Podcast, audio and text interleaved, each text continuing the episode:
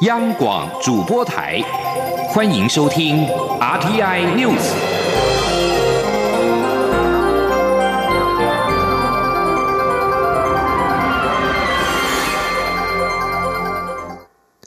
各位好，我是主播王玉伟，欢迎收听这节央广主播台提供给您的 RTN News。今天是二零二零年十一月十一号。新闻首先带您关注：美国国务卿蓬佩奥十号宣布，国务院次卿克拉克二十号将领军与台湾展开经济对话。驻美代表肖美琴表示，对话是实体搭配视讯进行，实体部分在华府举办，台湾由经济部次长陈正奇率团。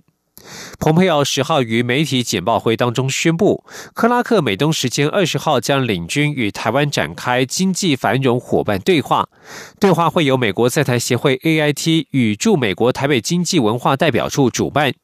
蓬佩奥表示，对话将有助于台美增进各方面的合作，包括安全供应链、五 G 干净网络和健康安全等等。他也表示，这项对话彰显出美国与蓬勃的民主政体可靠伙伴台湾的经济关系强健且持续茁壮。对此，我驻美代表肖美琴回应指出，驻美代表处欢迎蓬佩奥就台美展开经济对话的宣布。为了强化台美经贸关系，蔡英文总统八月二十八号宣布放宽美猪美牛进口。美国国务院随后在同月的三十一号宣布创立台美双边经济及商业对话，并交由克拉克主持。对话平台成立不久，克拉克随即在九月中造访台湾，创下一九七九年以来访台层级最高的现任美国国务院官员。克拉克访台的目的虽然为了悼念前总统李登辉，但仍与台湾官员针对经济对话进行了初步沟通，也顺利促成了十一月二十号首届对话的召开。世界卫生大会 （WHA） 在十号进入第二天的会议。美国、日本及友邦共十一国接力以直接方式为台湾发言。面对国际社会支持声浪扩大，今年委员会主席竟然以与议程无关为由，在友邦发言时二度直接切掉画面。世卫大会九号以视讯方式复会，十号进入第二天的议程，共有十一个理念相近国家及友邦在发言时直接提到台湾。贝里斯率先重申支持台湾以观察员身份参加世卫大会。随后，史瓦蒂尼发言时指出，世卫组织作为国际卫生协调平台，却依然继续排斥台湾。此时，主持会议的挪威籍主席拉森突然卡掉画面，直接中断史瓦蒂尼的发言。而博流在预录影片发言时提到，台湾成功抗疫，希望台湾能够分享经验，以观察员身份受邀参与世卫大会。此时，世卫秘书处建议停止博流发言影片，大会主席同意才是停止播放，改提供书面资料。而相较于三个友邦在发言时被大会干扰，美国、日本则是能够完整发言。世界卫生大会未将台湾列参与案排入议程。我陆委会在十号对于中共再次以其片面设定的一中原则阻挠台湾加入，表达严正抗议。陆委会表示，在当前全球疫情严峻、国际社会广泛支持台湾参加世卫大会之际，中共再次以其片面设定的一中原则阻挠台湾，充分证明了中共将政治考量凌驾于健康考量之上，罔顾台湾人民的健康权益，其僵化的思维及干扰作为，更阻碍两岸关系正向发展。陆委会指出，北京当局辩称已对台湾参与全球卫生事务做出妥善安排，不仅与事实不符，其当初处置疫情所引发隐匿不报的争议，更遭到国际抨击及就责。而我外交部在十号则表示，我国政府对于中国政府的阻挠，再次表达强烈的抗议。前天记者王兆坤的采访报道。世界卫生大会九号复会首日就讨论友邦的提案。诺鲁、史瓦蒂尼、马绍尔群岛、洪都拉斯等四友邦分别在总务委员会及全会代表我方与中方进行二对二辩论。外交部对四友邦为我仗义直言表达诚挚谢忱。外交部指出，中方代表不断重谈一中原则旧调，罔顾全球应共同携手合作防疫，将政治凌驾于卫生安全之上，侵犯两千三百五十万台湾人民的健康权。我国政府深表遗憾。外交部发言人欧江安说：“对于中方还有他动员相关的国家以政治力量对我们的阻挠，让他发言的反对，我们表达呃深感遗憾以及强烈的一个谴责。”这一次世卫大会前夕，美国进行了一系列挺台作为，另有共八十九国一千七百八十六位国会议员表态支持台湾参与世卫大会。外交部表示。国际社会支持的声量不断升高，令人感到鼓舞。未来将继续努力，强化自身专业医卫量能，加强与各国合作交流，用实际行动争取世界各国的认同与支持，以期早日重返世界卫生大会。中央广播电台记者王兆坤台北采访报道。另外，我外交部长吴钊燮在十号透过视讯方式，在英国国会中国研究小组网络座谈发表演说，指出感谢英国政府坚定支持台湾参与世界卫生组织 （WHWTO） 等国际组织，希望与英国等理念相近国家强化合作，共同确保印太地区与全球的自由、繁荣与稳定。英国国会中国研究小组目的在于透过资讯交流与讨论，增进英国对中国议题的了解，对英国国会有关对中国政策的讨论颇具影响力。继续关注医药焦点。美国辉瑞大药厂与德国生技公司 BNT 携手研发的 COVID-19 疫苗问世在望。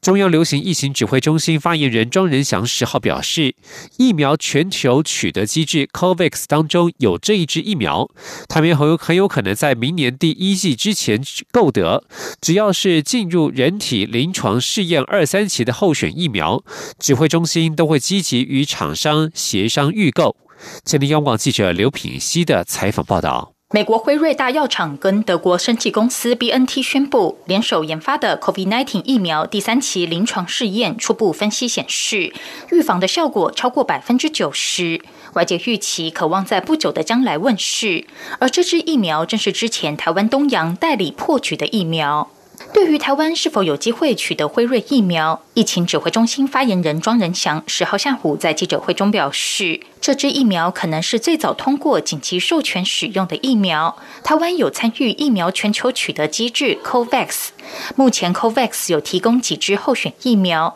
其中也包括成功率非常高的 BNT。台湾渴望在明年第一季前购得。他说：“所以他的确我们在。”呃，COVID 上的确是有希望买到这个呃 D N T 的这这支的疫苗了啊。那至于说什么时候会会会有呃购得，那目前呃当然有希望，最有希望是在第一第一季之前啊就有可能购得。不过这个都。因为这个，这个事实上就是当这个疫苗最后是不是真正的安全有效，这可能也是会影响到这个我们是是不是这个可以安全上市的一个一个部分。所以现在讲讲这些其实都还太早了。庄仁祥指出，只要有进入到临床试验二三期的 COVID-19 候选疫苗，指挥中心都会积极跟各厂商协商预购，如同之前东洋居中协商一样。此外，有专家认为，台湾取得 B N T 疫苗最直接简单的方式，就是重启跟东洋的对话。庄仁祥说，只要东洋拿出授权书，就可以继续谈。指挥中心一直很欢迎。央广记者刘聘熙在台北的采访报道。另外，经济部力拼开放外国商务人士来台，推升台湾经济。经济部长王美花十号透露，中央流行疫情指挥中心已经同意首例专案，要开放外国电子业人士来台考察投资环境。他并且强调，经济泡泡是国与国之间的开放，而经济部所推动的方案，则是应该称为专案。只要是有必要性、急迫性、不可取代性，而且对台湾经济有重大贡献的投资。洽商案都欢迎向经济部申请。据了解，首例专案来台仅停留三天，将不用隔离。经济部也将全程紧盯，确保防疫措施落实到位。COVID-19 疫情重创全球邮轮旅游业，不过台湾却因为防疫有成，从七月下旬开始，星梦邮轮陆续在台湾开启跳岛旅游及环岛旅游，成为疫情之后全球唯一点火开航的邮轮，并且深受旅客欢迎。根据台湾港务公司在十号公布的数据，预估到十一月底，渴望带动二十七万以上的旅游人次，令其他业者相当羡慕。前的央广记者吴丽君的采访报道。武汉肺炎疫情爆发后，中央流行疫情指挥中心随即自二月六号起禁止国际邮轮靠泊台湾港口，直到六月台湾防疫有成、境内解封后，云顶邮轮集团也通过指挥中心的重重检验，在七月下旬专案获准，以旗下新梦邮轮的探索梦号在台湾开启跳岛邮轮旅游的新业，成为。为疫后全球唯一点火营运的游轮旅游，由于探索梦号开启跳岛游轮旅游时适逢暑期旺季，国旅大爆发，不到三个月就开出三十一航次，并在各港口靠泊一百四十九艘次，带动将近十九万旅游人次。紧接着，探索梦号又自十月中旬到十一月底规划环岛游轮。旅游预估将开出十三航次，靠泊一百零二艘次，并创造八万名旅游人次。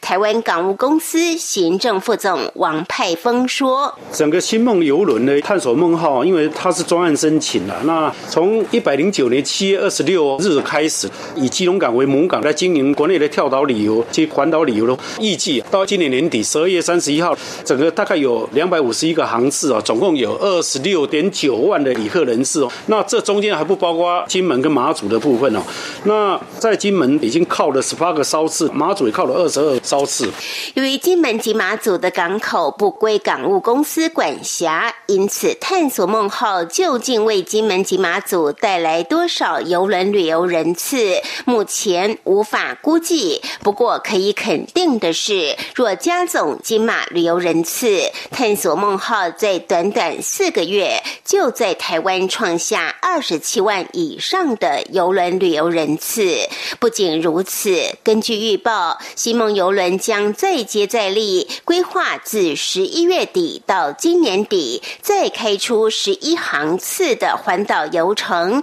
同时，明年一到四月也会再推出二十八航次的游程，希望让台湾的游轮旅游成为未来国境解封后。吸引国际旅客来台观光的重要引擎。中央广播台记者吴丽君在台北采访报道。大提琴家马友友全球巴哈计划在台北音乐会十号在台北流行音乐中心登场。马友友现场表示，台湾非常了不起，以团体的精神保护大家，让全世界看见，也让全世界学习。今年六十五岁的马友友体力惊人，一口气演奏完巴哈无伴奏大提琴组曲一到六号，双手从头到尾均保持均衡的状态，也让全场超过四千名乐迷沸腾。而这也是马友友从今年三月以来的第一场音乐会。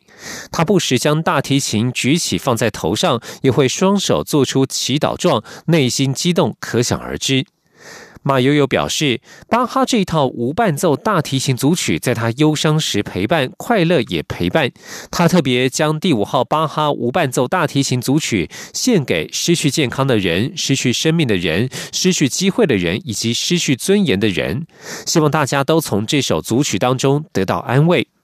在最后安口曲时，马友友特别邀请金曲奖得主阿豹带着他的金曲《Thank You》在观众席一起加入演唱，由马友友亲自伴奏唱和，也为现场带来精彩的火花。二零一八年起，大提琴家马友友展开巴哈计划，带着巴哈无伴奏大提琴组曲走访全球三十六座城市，而台湾也成为计划当中的第二十八站。这里是中央广播电台。亲爱的海外华文媒体朋友们，我是中华民国侨委员会委员长童振源。侨委会为鼓励海外华文媒体撰写有关台湾人在世界各地的努力与贡献，特别创设海外华文媒体报道大奖，规划平面、网络报道类、广播类两类各三个奖项。整件作品只要能展现海外华文报道的专业及深度，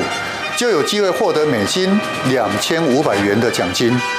报名自即日起至十一月三十日止。相关资讯，请上侨委会官网或脸书专业查询。让我们一起汇聚全球侨胞能量，让世界看见台湾。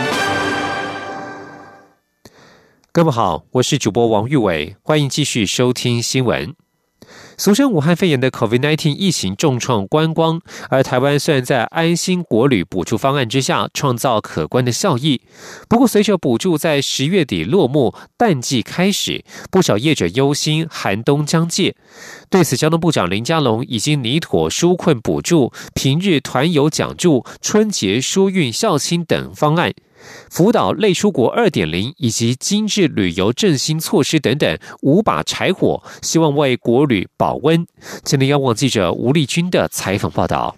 面对武汉肺炎国际疫情持续攀升，边境解封遥遥无期，旅游泡泡短期内也恐成泡影。林佳龙十号中午特别接见观光旅行业工协会代表，并表示已拟妥五把柴火，包括纾困补助、平日团游奖助、春节疏运校庆专案、辅导类出国二点零，以及引导产业转型升级的精致旅游振兴措施。等盼为国旅保温，并协助相关从业人员维持生计。其中纾困三点零特别预算通过后，交通部正加速完成第三季的拨补，第四季则检讨纾困措施实施迄今的经验，将改采补助曾参与安心旅游或旅展等有转型作为的业者为主，旅馆业则加计衰退幅度，避免在国旅补助。获益后经营良好的业者重复领取纾困补助。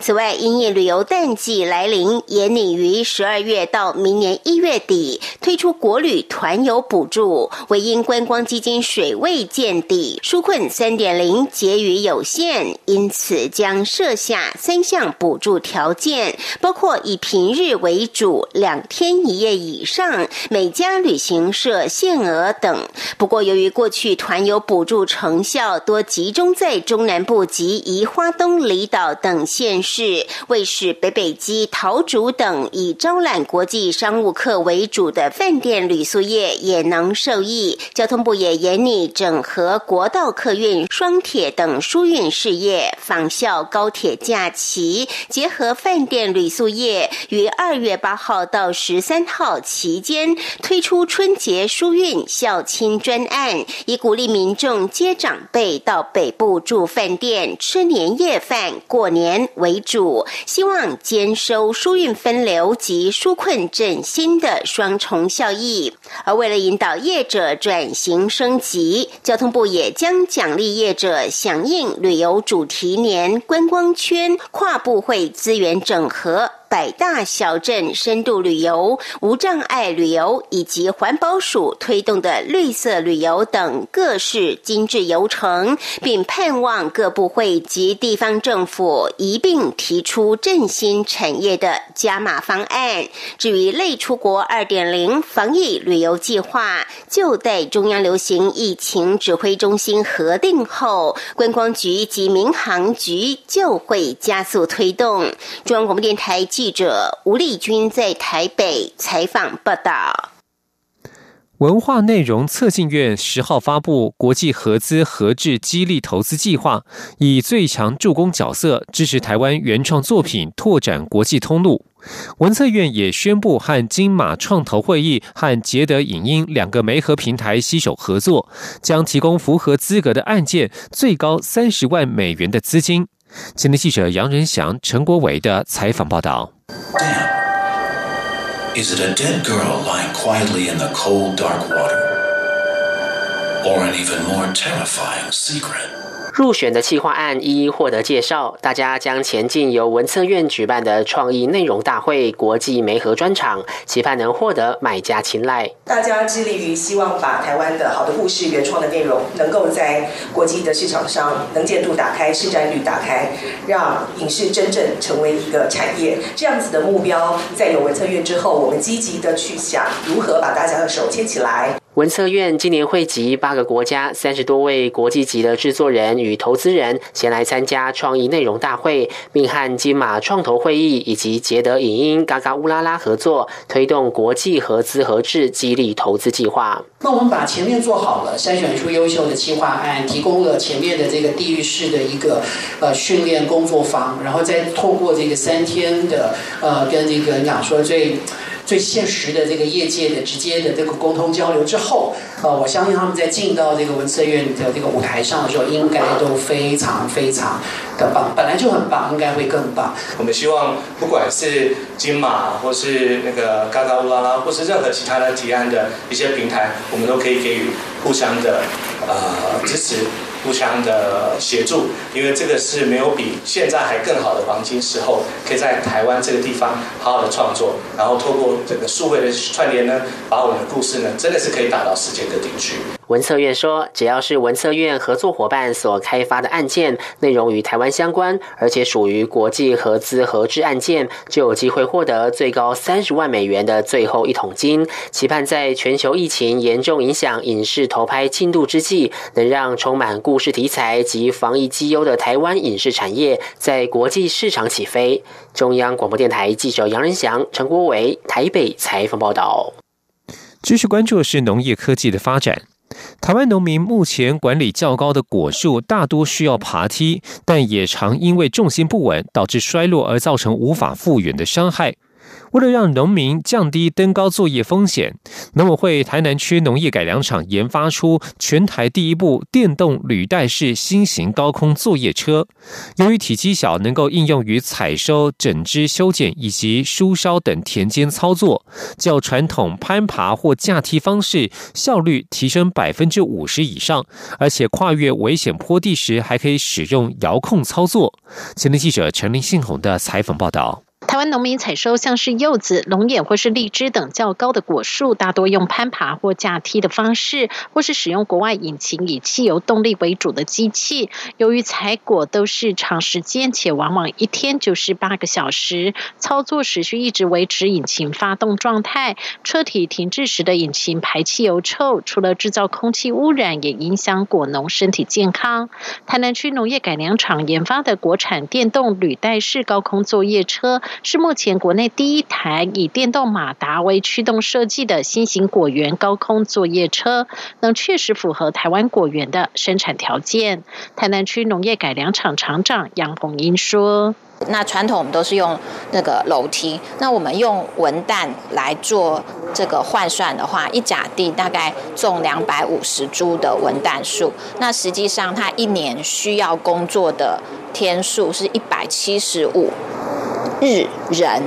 好，那这是用八小时去算，好，所以其实它的需求性还蛮高的。那还有一个，因为它是车子，所以它可以前前后移动。那这个它也还有一个特色，就是我们的遥控器。农改场也指出，履带式新型高空作业车目前正等待寄转，预计明年可以上市，价格估约新台币二十五万元左右，不到进口机的一半，且以电动马达为动力源，在搬运或是跨越危险坡地时，人员不用坐在上面，让农民采果也能享有自动驾驶般的轻松和便利。中央广播电台记者陈林信鸿报道。关注政坛消息。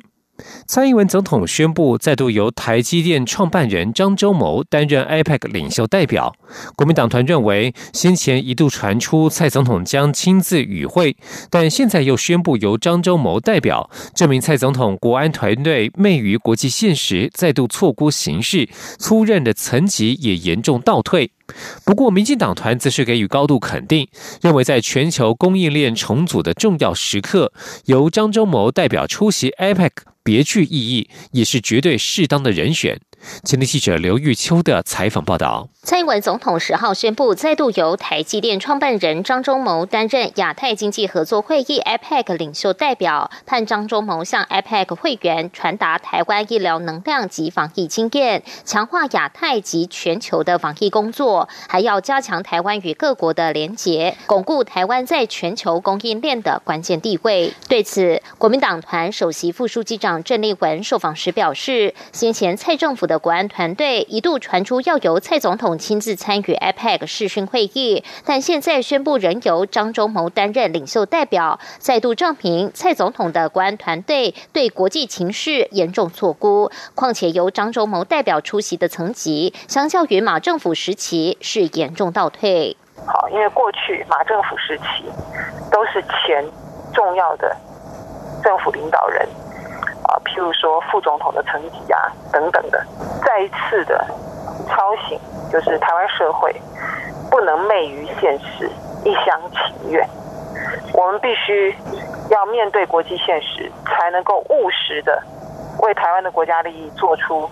最好的判断。而对于蔡总统盼张忠谋在 IPAC 会议上巩固台湾在全球供应链的关键地位，郑丽文质疑：过去美国总统川普在中美贸易大战下要台积电选边站，这对台积电非常痛苦。但现在川普确定无法连任，台湾在全球供应链议题上应该要审慎对待，左右逢源，避免让台积电选边站，以免对台湾经济造成严重伤害。